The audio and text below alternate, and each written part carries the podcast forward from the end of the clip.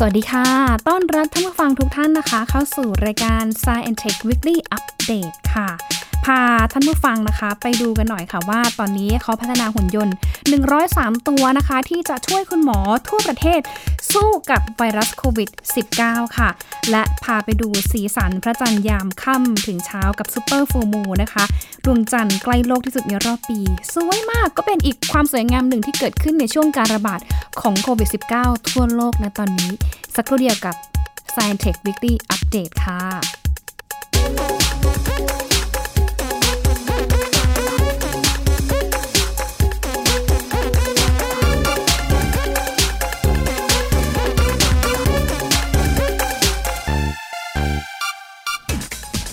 ว่าไปแล้วนะคะ เทคโนโลยีในช่วงนี้จะเห็นออกมามีหลายอย่างมากเลยนะคะ ที่ผลิตขึ้นมา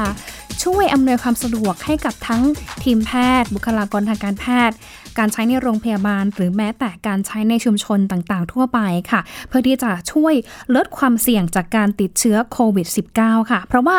ล่าสุดนะคะเมืองไทยของเราค่ะนำโดยจุฬาลงกรณ์มหาวิทยาลัย เปิดตัวหุ่นยนต์ เซฟหมอค่ะที่ช่วยบุคลากรทางการแพทย์ทุกตำแหน่ง ลดความเสี่ยงจากการติดเชื้อโรคโควิด -19 นะคะ แล้วก็มีการเตรียมส่งมอบหุ่นยนต์ส่งอาหาร และเวชภัณฑ์ระยะไกลกว่า 100 ตัว ไปยังโรงพยาบาลต่างๆ ทั่วประเทศไทยทีเดียวค่ะสำหรับเจ้าหุ่นยนต์ตัวนี้ค่ะ ชื่อว่าหุ่นยนต์ปิ่นโต ชื่อน่ารักมากนะคะ ชื่อแบบไทยๆไทยค่ะ เป็นหุ่นยนต์ส่งอาหาร แล้วก็เวชภัณฑ์ในระยะไกลนะคะ ที่ติดตั้งพร้อมด้วยระบบเทเลเซนส์นะคะ ไปยังห้องผู้ป่วยโควิด -19 ค่ะ เขาบอกว่าหุ่นยนต์ตัวนี้มีระบบสื่อสารทางไกลที่ใช้งานง่าย ลดความเสี่ยงที่ไม่ต้องใกล้ชิดกับผู้ติดเชื้อ และอำนวยความสะดวกทางการแพทย์ในการทำงานด้วย เออ ซึ่งเขาบอกว่าสมาคมนิสิตเก่าจุฬาลงกรณ์มหาวิทยาลัย ในพระบรมราชูปถัมภ์ร่วมกับคณะวิศวกรรมศาสตร์ จุฬาลงกรณ์มหาวิทยาลัยเนี่ยได้พัฒนาขึ้นมาค่ะ พัฒนาขึ้นนะคะ แบบเยอะมากนะคะร้อยสามตัวค่ะ เพื่อที่จะส่งออกนะคะ ไปโรงพยาบาลต่างๆ ทั่วประเทศค่ะ รวมมูลค่ากว่า 5 ล้านบาทนะคะ แล้วก็มีการส่งมอบหุ่นยนต์ชุดแรกให้กับโรงพยาบาลแล้วค่ะ ไม่ว่าจะเป็นที่โรงพยาบาล จุฬาลงกรณ์สภากาชาติไทย โรงพยาบาลรามาธิบดี โรงพยาบาลสิริราช และโรงพยาบาลวชิระภูเก็ตด้วยนะคะ ซึ่งเรื่องนี้ทางศาสตราจารย์สุพจน์ เตจวรศินสกุล คณะบดี คณะวิศวกรรมศาสตร์ จุฬาลงกรณ์มหาวิทยาลัยค่ะบอกว่า หุ่นยนต์ปิ่นโตเป็นหนึ่งในซีรีส์ของ CU r o b o c o v i d เป็นโครงการพัฒนาหุ่นยนต์ และอุปกรณ์สนับสนุนการแพทย์ในการสู้ภัยโควิด -19 ที่มีหุ่นยนต์ช่วยเหลือแพทย์ 3 จุดหลักค่ะ ก็คือหุ่นยนต์ส่งของ หุ่นยนต์สื่อสารทางไกล แล้วก็หุ่นยนต์เครื่องช่วยหายใจด้วยนะคะ นอกจากนี้ค่ะเขาก็บอกว่าจะเตรียมส่งมอบน้องกระจกค่ะ ซึ่งเป็นหุ่นยนต์อีกตัวหนึ่ง เป็นลักษณะของหุ่นยนต์ที่เป็นแท็บเล็ตกว่า 100 ชุดนี่แหละค่ะ ส่งไปให้กับโรงพยาบาลต่างๆนะคะ เพื่อนำไปไว้ที่ห้องผู้ป่วย ก็จะทำหน้าที่พูดคุยกับทางผู้ป่วยได้ โดยที่ไม่ต้องกดรับสายผู้ป่วย สามารถที่จะเรียกหาพยาบาลได้เมื่อต้องการความช่วยเหลือ แล้วก็ช่วยลดทั้งความเสี่ยงติดเชื้อ และอัตราการใช้ชุดอุปกรณ์ทางการแพทย์ลงด้วยค่ะ ซึ่งอาจารย์ก็บอกนะคะว่าหุ่นยนต์เนี่ยนะคะเป็นหนึ่งในซีรีส์ของ CU นะคะ แล้วก็ช่วยหลาย ๆ อย่างค่ะ ไม่ว่าจะเป็นการส่งของสื่อสารทางไกลนะคะ แล้วก็ช่วยในเรื่องของ การดูแลผู้ป่วยด้วยนะคะ นอกจากนี้ค่ะก็ยังมีการเตรียมนะคะ น้องกระจกเนี่ยแหละค่ะ เอาไปให้กับโรงพยาบาลต่างๆ ทั่วประเทศที่ตอนนี้หลาย ๆ พื้นที่ต้องการเป็นอย่างมากนะคะ เพราะว่าถ้าดูข่าวในช่วงสัปดาห์ที่ผ่านมาค่ะท่านผู้ฟังคะโรงพยาบาลหลายแห่งเลยนะคะพบว่ามีบุคลากรทางการแพทย์เนี่ยไม่ต่ำกว่า 80 คนค่ะ ทั่วประเทศเนี่ยติดเชื้อโควิด แล้วก็ ทำให้ในจำนวนนี้นะคะ เพื่อนร่วมงานที่มีประวัติสัมผัสใกล้ชิดเนี่ยต้องกักตัวด้วยทำให้ต้องสูญเสียบุคลากรทางการแพทย์เนี่ยจำนวนหนึ่งเลยค่ะ ซึ่งก็ถือว่าเป็น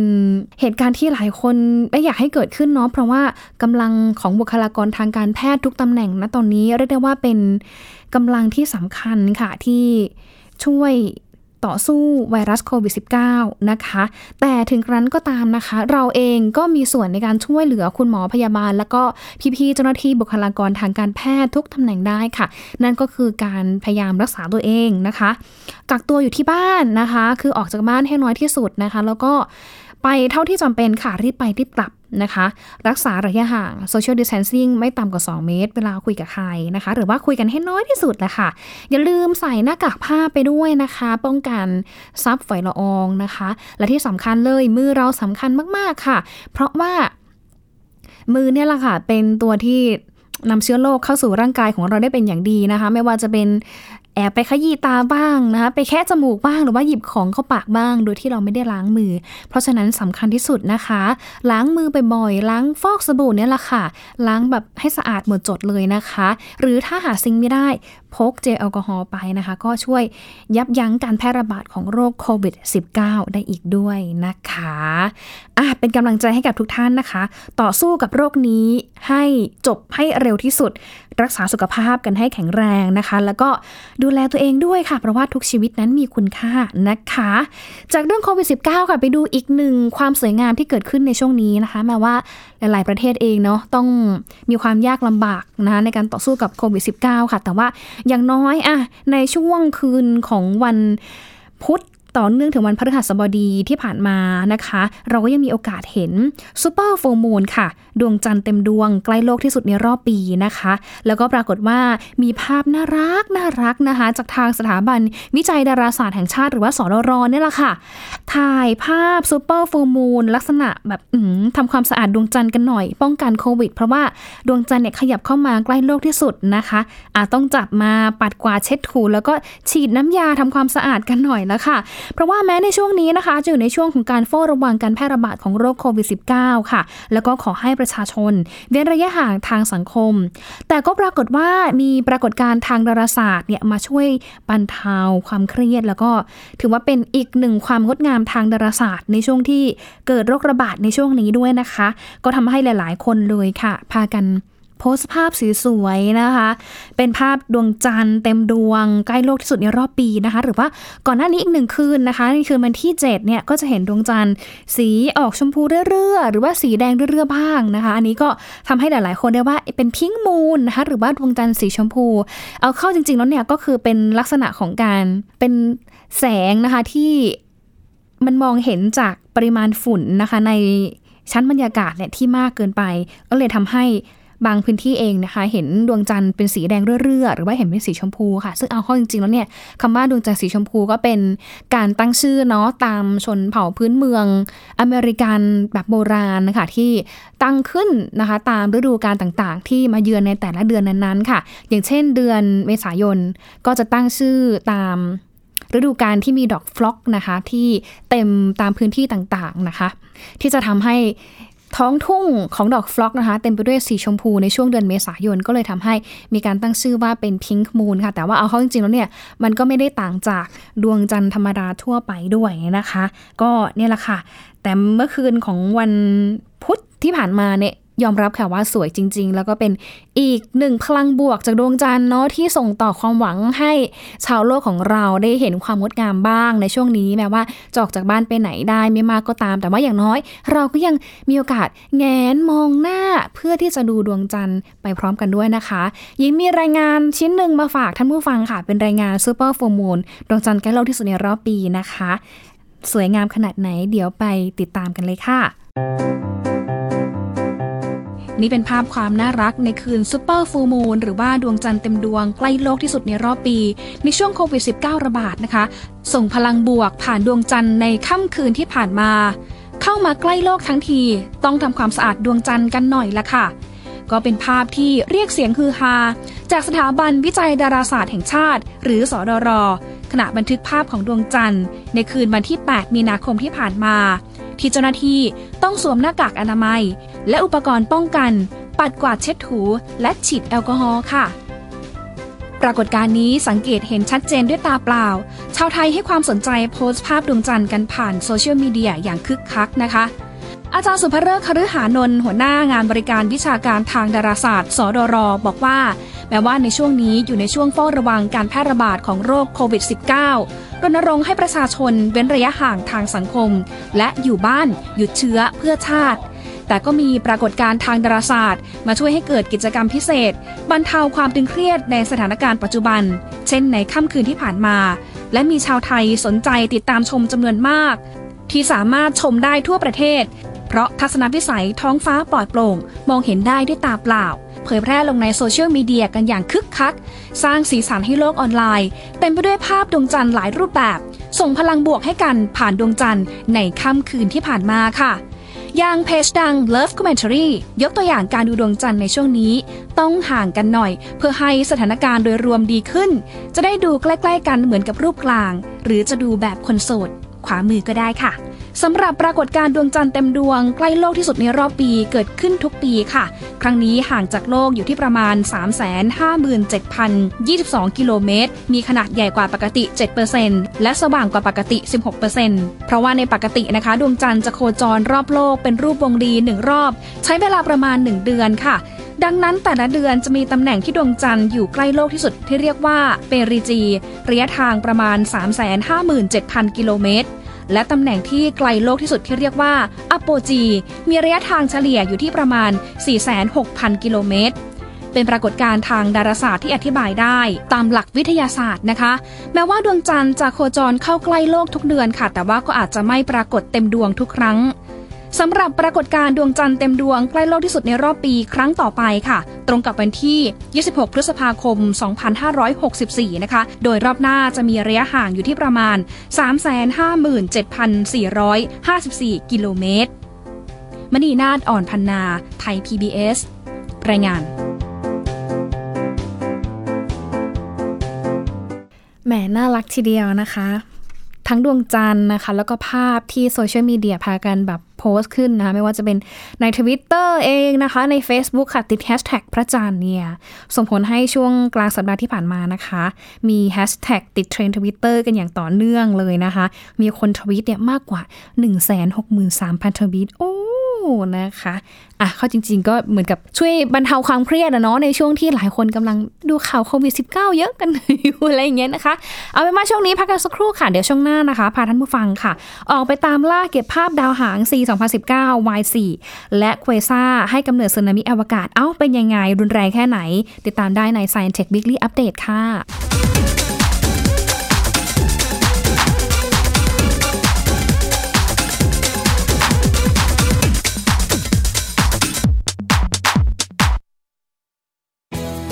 ไทย PBS ดิจิทัล Radio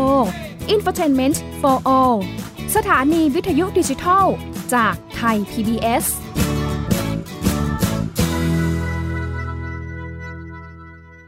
เพียงแค่มีสมาร์ทโฟน ก็ฟังได้ไทย PBS ดิจิทัล Radio สถานีวิทยุดิจิทัล จากไทย PBS เพิ่มช่องทางง่าย ๆ ให้คุณได้ฟังรายการดีๆ ทั้งสดและย้อนหลังผ่านแอปพลิเคชันไทย PBS Radio หรือ www.thaipbsradio.com Thai PBS Digital Radio Infotainment for all วันนี้การดูข่าวของคุณจะไม่ใช่แค่ในทีวี ไทย PBS ให้คุณดูข่าวได้หลากหลายช่องทาง ถูกน้ำท่วมเต็มพื้นที่ เว็บไซต์ www.thaipbs.or.th/news Facebook Thai PBS News Twitter @thaipbsnews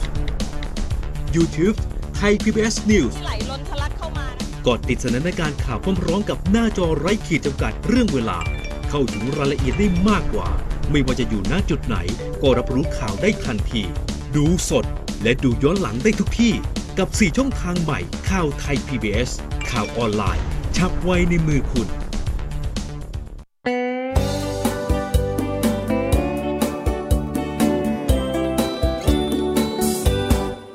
บอกเล่าข่าวสารที่เป็นประโยชน์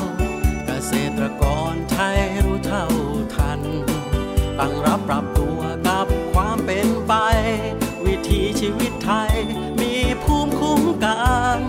ษตรบ้านเราตามข่าวสารการเกษตรและเรื่องราวของวิถีเกษตรไทยรอบทิศทั่วเมืองไทย ในรายการเกษตรบ้านเรา ทุกวันอาทิตย์ เวลา 12 นาฬิกา ทางไทย PBS Digital Radio ฝีมื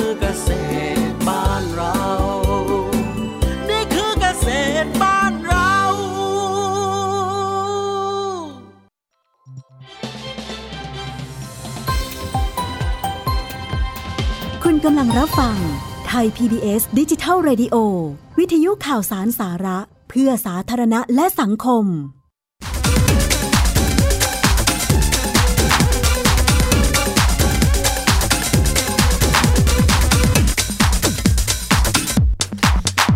เปลี่ยนบรรยากาศนะคะ จากเรื่องโควิดนะคะต่างๆ นานา พาท่านผู้ฟังนะคะ ไปออกนอกโลกกันบ้างค่ะ เพราะว่าตอนนี้นะคะชวนทุกท่านเลยค่ะ ออกตามล่าเก็บภาพดาวหาง C 2019 Y4 หรือว่า Atlas นะคะ ที่เขาบอกว่าในช่วงกลางเดือนเมษายนนี้ค่ะ เราอาจจะได้มีโอกาสเห็นดาวหาง C 2019 Y4 หาก ฟ้าใสท้องฟ้าไม่มีฝุ่นละออง ไม่มีแสงรบกวนนะคะ เราก็สามารถที่จะสังเกตเห็นได้ด้วยตาเปล่าตั้งแต่ช่วงหัวค่ำค่ะ เพราะว่าดาวหางดวงนี้นะคะ จะปรากฏทางทิศเหนือบริเวณใกล้กับกลุ่มดาวมีใหญ่ แล้วก็สามารถที่จะถ่ายภาพได้นะคะ ตั้งแต่วันที่ 10 เมษายนนี้เป็นต้นไปค่ะ แต่ว่าเขาบอกว่าอันในช่วงนี้ช่วงประมาณกลางเดือนต้นเดือนเนี่ยนะคะ ก็ยังมีแสงจันทร์รบกวนอยู่ เพราะว่าเพิ่งจะผ่านช่วงที่ พระจันทร์เต็มดวงไปนั่นเองค่ะ มาทำความรู้จักกับดาวหาง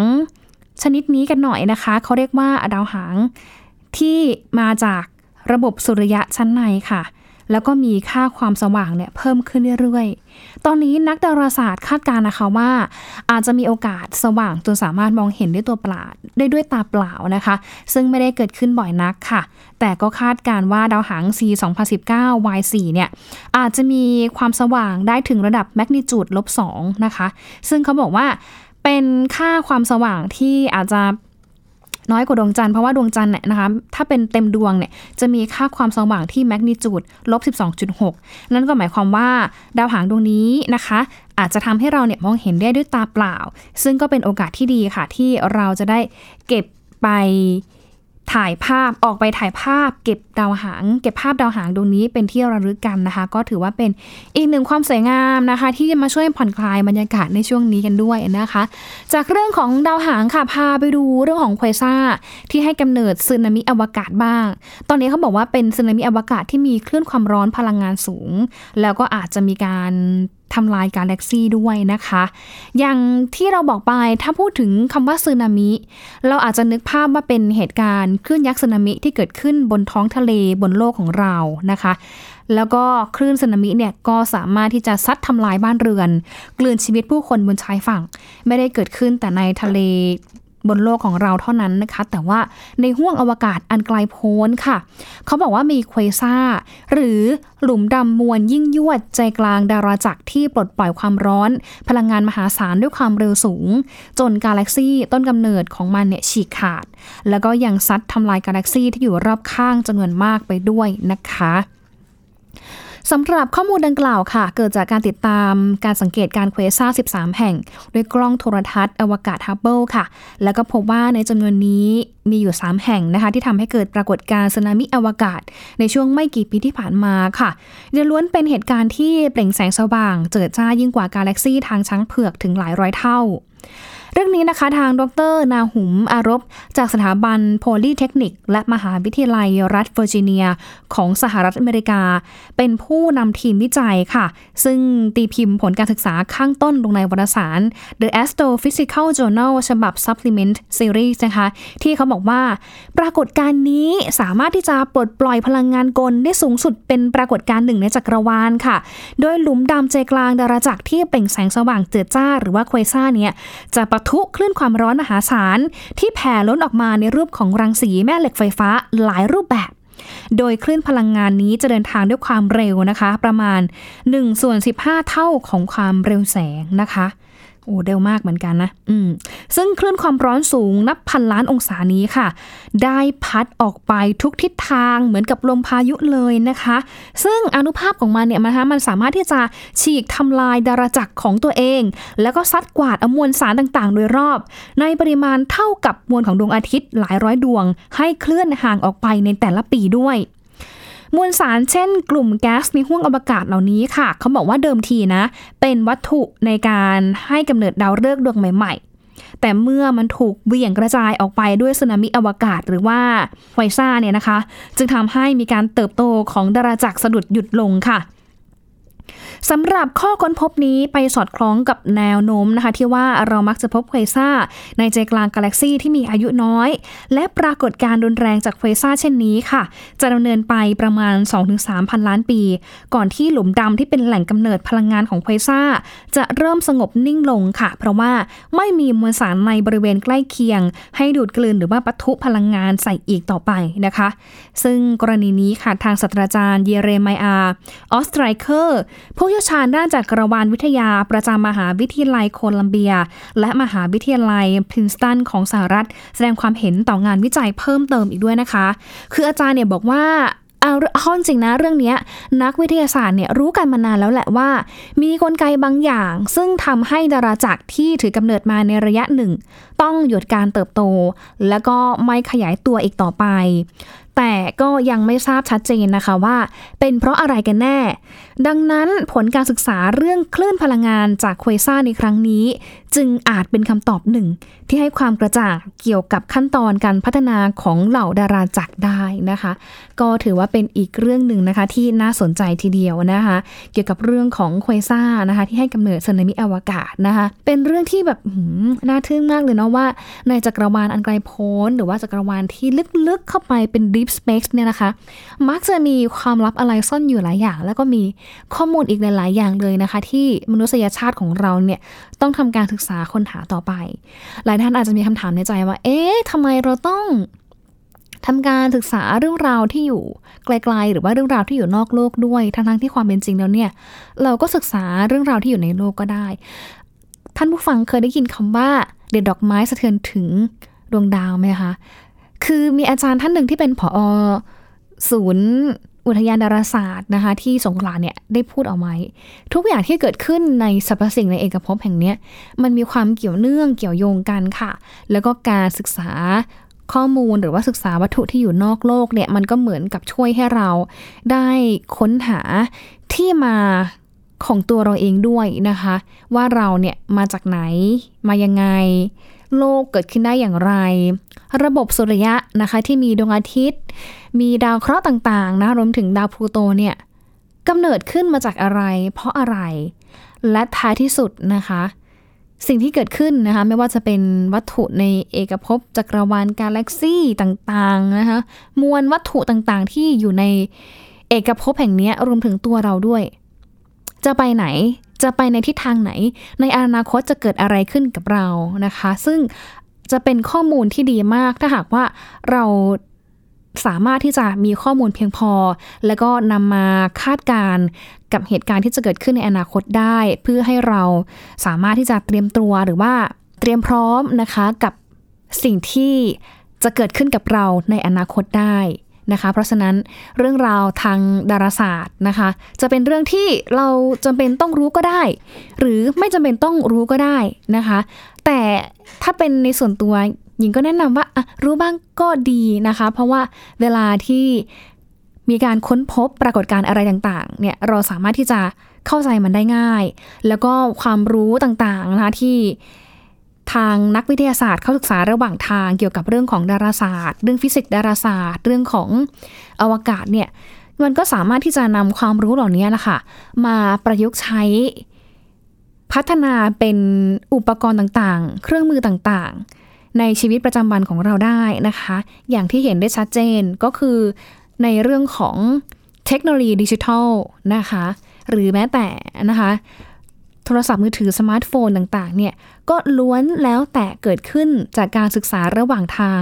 ของอวกาศนี่แหละนะคะจนพัฒนาเป็นอุปกรณ์ที่เราสามารถใช้งานกันได้อย่างสะดวกสบาย แล้วก็สามารถที่จะ